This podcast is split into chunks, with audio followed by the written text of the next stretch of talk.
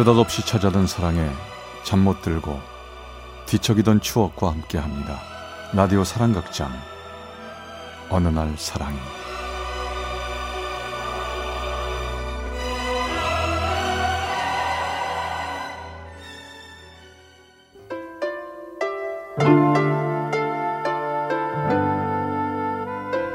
사랑의 체험수기 어느 날 사랑이 제 152화 크리스마스 카드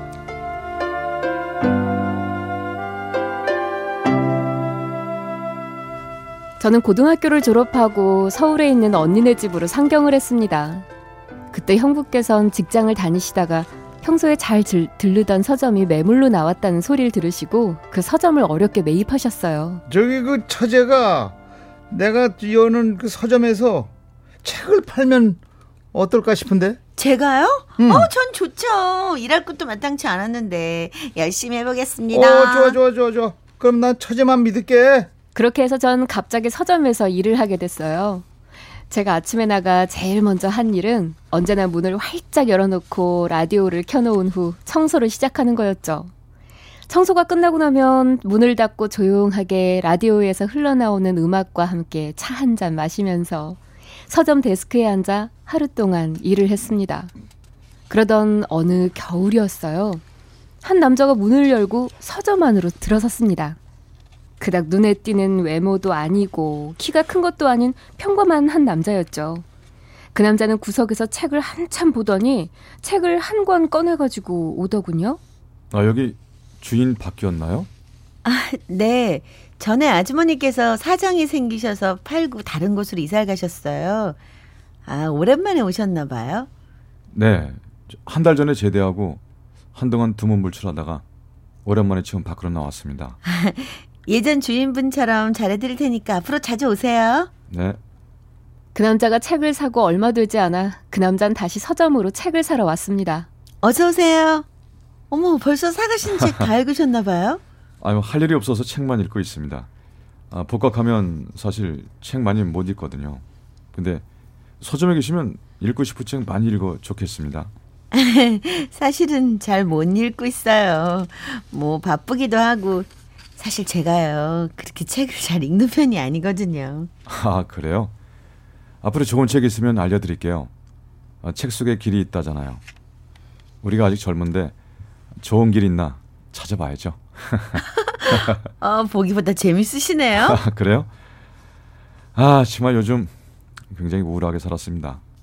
군대에 다녀오니까 여자친구는 고무신 거꾸로 신었더라고요. 한동안 웃지도 않고 지냈는데 여기 서점에 와서 참 모처럼 웃네요. 어머 정말요? 마음이 정말 힘드셨겠다. 아닙니다.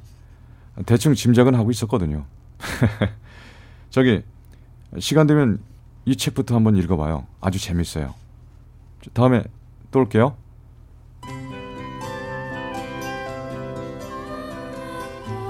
그 남자는 자신의 이야기가 끝나자 나중에 오겠다는 인사를 남기고 떠났습니다. 그런데 서점을 나서는 그 사람의 뒷모습이 참 묘했습니다.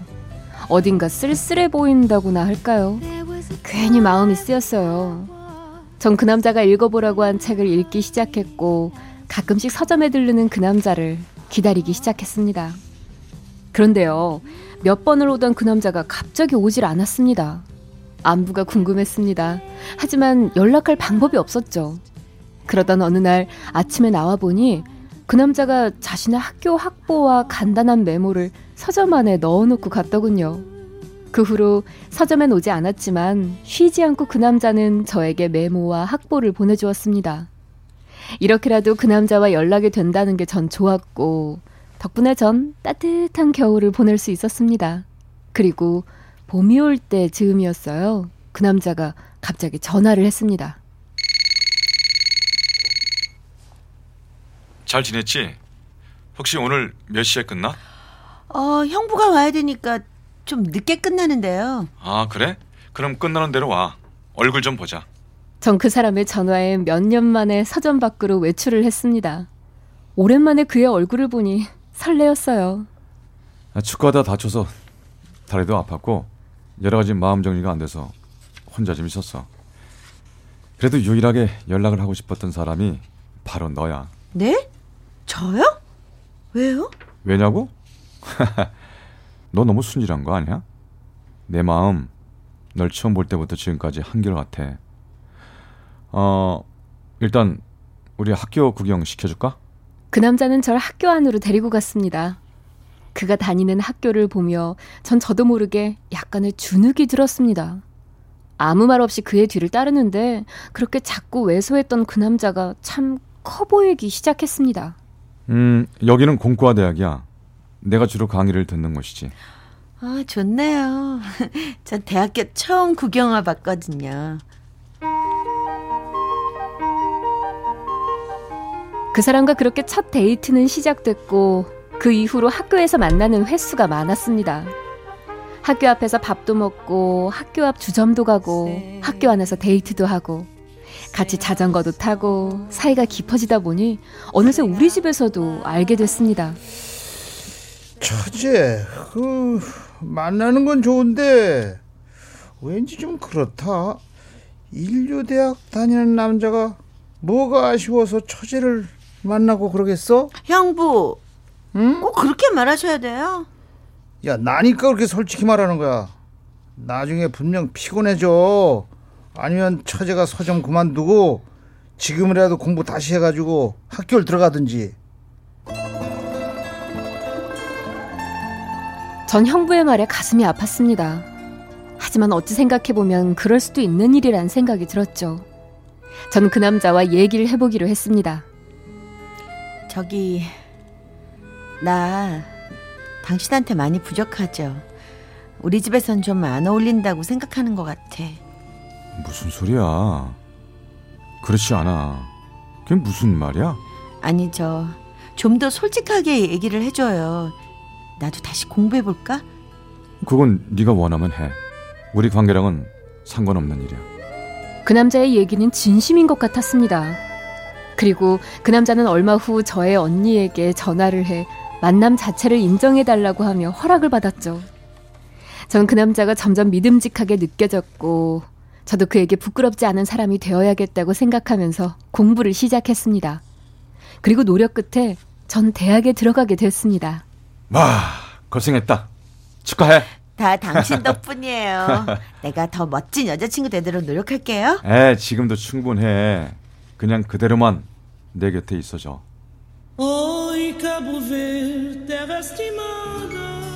그 후로 그 남자는 그 사람대로, 저는 저대로 서로의 학교 생활을 하며 지내다 보니 어느덧 3년이란 세월이 흘렀습니다. 그를 만나면서 제 인생이 많이 달라지게 된 거죠. 그런데 시간이 갈수록 권태기가 찾아온 건지 우리 사랑은 시들해지는 느낌이 들었습니다. 특별한 이유도 문제도 없었지만 확실히 예전에 그런 느낌이 아니었어요. 그리고 그가 점점 약속을 한두 번씩 어기기 시작하더군요. 아, 미안, 미안. 깜빡했어. 어떻게 나랑 만나는 걸 깜빡해? 야, 아, 우리 사이에 그런 것도 이해 못 해주냐? 아니 그게 아니라 아니 자기 머릿속에 가슴속에 내가 없는 것 같아서 하는 얘기야. 아, 원래 오래된 연인은 다 그런 거야. 야, 영원한 사랑이 어딨냐? 그냥 잠시 그러려니 생각했습니다. 그래도 우리 사랑을 믿었거든요. 그리고 그해 겨울 크리스마스가 되었을 때 그 남자에게서 일찍 크리스마스 카드 한 장이 도착을 했더군요. 카드엔 이렇게 써 있었습니다. Merry Christmas. 이게 그 남자가 쓴 크리스마스 카드의 전부였습니다. 전체적인 분위기에서 풍겨오는 싸늘한 느낌. 그가 나에게 이별을 말하고 있는 것 같았습니다. 정말 그 후로 그는 전화도 하질 않았어요. 전 마지막이란 심정으로 그를 기다리며 그와 함께 다녔던 거리를 거닐어 보기도 했고, 그가 다닌다는 과외집 앞에까지 가서 기다려 보기도 했고, 그와 함께 갔던 찻집에 가서도 차도 마셔보며 전 둘이 하던 데이트를 혼자 하고 있었습니다. 그러면서 그를 기다리고 또 기다렸습니다. 하지만 끝내 그에게선 연락이 오질 않았어요.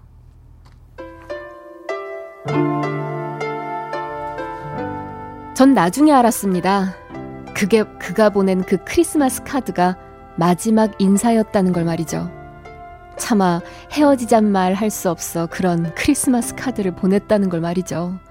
차라리 저에게 헤어지자고 말을 하면 어땠을까요?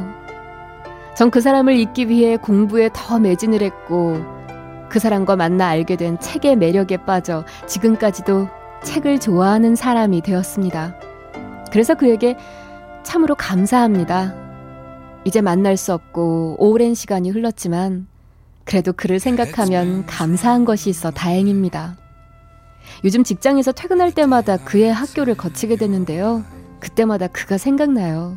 그리고 요즘 같은 크리스마스가 다가오면 메리 크리스마스 라고만 썼던 쓸쓸했던 그 사람의 크리스마스 카드가 떠오릅니다. Stars at midnight. The whole world seemed to shout hello. 서울 중랑구의 최미순 씨가 보내주신 어느 날 사랑이 제 152화 크리스마스 카드 편이었습니다.